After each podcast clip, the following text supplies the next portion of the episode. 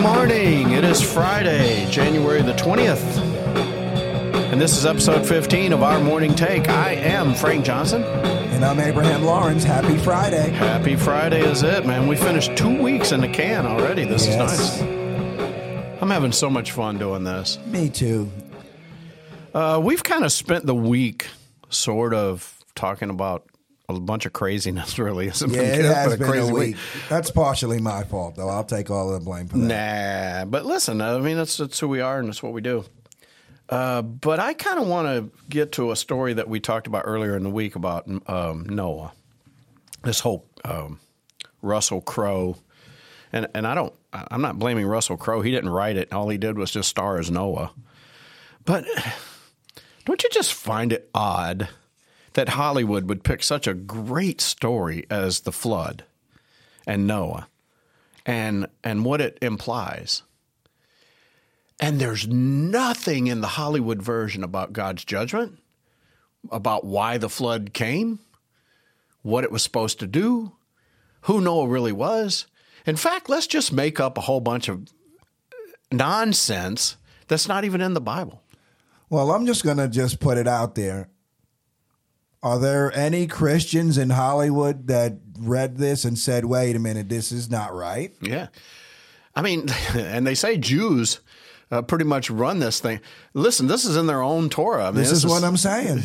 Why would they even want to see their a hero like Noah just act like uh, the Russell Crowe character? That I don't know. It just, I've honestly never brought myself to watch the whole movie. I've watched some trailers. I've heard some things about it. I did have it on for a little bit, and I watched like bits and pieces. I, I think I fell asleep during it or whatever. I mean, it's just boring. And it's long from what I understand. That's what I mean. I think I fell asleep. I don't think I got the whole thing. But what I did see, it just broke my heart because I'm like, man, if I had a Hollywood budget, I don't know what it cost them to make that movie. Probably millions, though, because oh, I'm the, sure. the C G I, the flood thing, you know, that was pretty – that was pretty uh, – but you see, because I know the Bible story and I know – I know uh, what the story's supposed to be. When I see the flood, man, that just breaks my heart. And I, my my soul just weeps at the humanity uh, that God took out. And and some people think badly of God for this, that he just wiped out the whole, his whole creation. And, of course, we could spend an, we could spend an entire week of podcasts on that. Oh, but, yeah, absolutely, because, you know, people are going to go to hell because they're like, I don't want to be believing a God that kills people. Yeah. Or that judges. Yeah, or that judges. But uh, the flood was uh, extremely necessary, and the story is just such a wonderful story. You know, my grandson, I have a grandson that says this is his favorite story in the whole Bible. I wish I had Lucas on. I wish I, he could explain to me. Uh, I can't really remember what his explanation was why this is. I think it's just because God saved the animals. Yes. And he's kind of an animal lover, so it was like uh, uh, God saved as many, you know, he saved his creation. Because even though God is a God of judgment, and he is, and sometimes we forget that, you know, we want to just think God is love, God is love, and God is great, God loves us.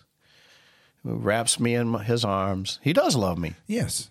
I think one of the things is we're okay with God being a God of judgment when it's not us. Well, maybe true. You know, I know uh, the late R C Sproul. I used to listen to him quite a bit, and uh, Presbyterian theologian out of Florida. He said there was a great big billboard down there on I four that says, God is not angry. And he said it just would bother him every time he would go by that. He's like, you have obviously never read the Bible. Okay? Because God is very angry.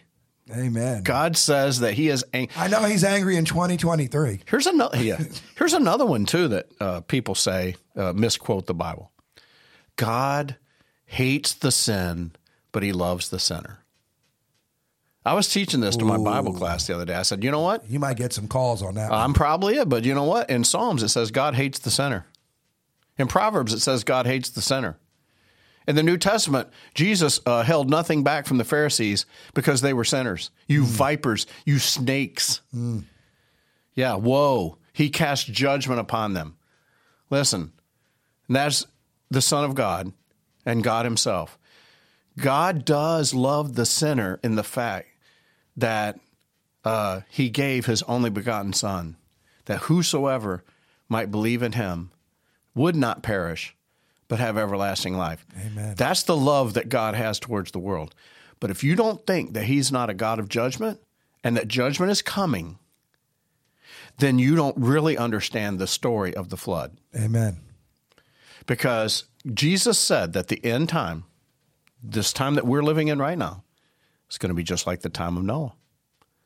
And don't you think that that's where we're at? Oh, we're definitely headed there.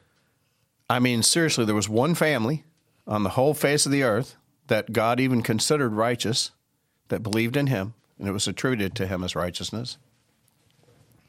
People were marrying and giving in marriage, drinking. Life was going on just like normal.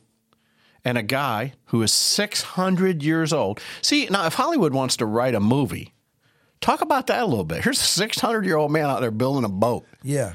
Man, would you yeah. like to be six hundred years old and still have the energy to build a boat? Get the movie in your head, though. What what did a six hundred-year-old guy look like back then? Uh, probably about a guy in his forties. Yeah, I, I'm assuming. six hundred was the new forty. Yeah. Yeah, I mean. Man, I'm going to go build an ark today. Well, you got to think of it this way, though. I mean, they lived to be one thousand years old. Uh, Noah's grandfather was Methuselah, nine hundred sixty-nine years old. ninety-nine. Isn't it ninety-nine? nine hundred sixty-nine. Oh, okay. Remember, I'm, I'm smart. Fact check that, Logan. Trust me, it's right. Anyway, uh, and so um, uh, that was Methuselah's grandfather. Uh, his father's name was, what, Enos? Enosh? Enoch? Enoch, no. Enoch was actually Methuselah's father. Enoch was Methuselah's father. You know, that's such a cool story, too, because Enoch named his son Methuselah. You remember what that means? No, I do not. When he passes, judgment comes. Mm. So Methuselah lived nine hundred sixty-nine years. Well, if you do the math, when the flood came was the last year that Methuselah was alive. Some people in Jewish tradition actually say that Methuselah died and the rain started, because that's what his name means. When he passes, judgment will come. Now, if you know this, you're you're Enoch. Now, this is, this is another great movie. Uh, you're Enoch, all right? And you've named your son based on what God told you to name him, because when he dies, I'm bringing judgment upon this earth. When that kid gets a temperature or a fever or starts coughing in the middle of the night, are you not, hey, make sure that kid's all right.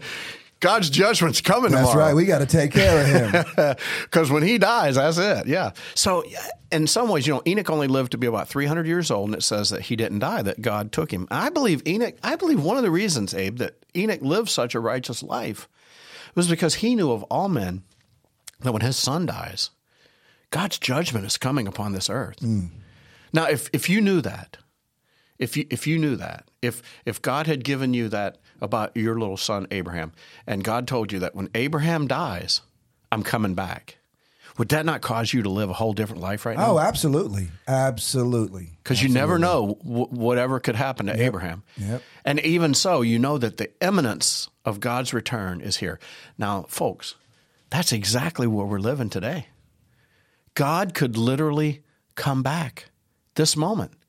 God could come back before this podcast is over, and it's ending right now.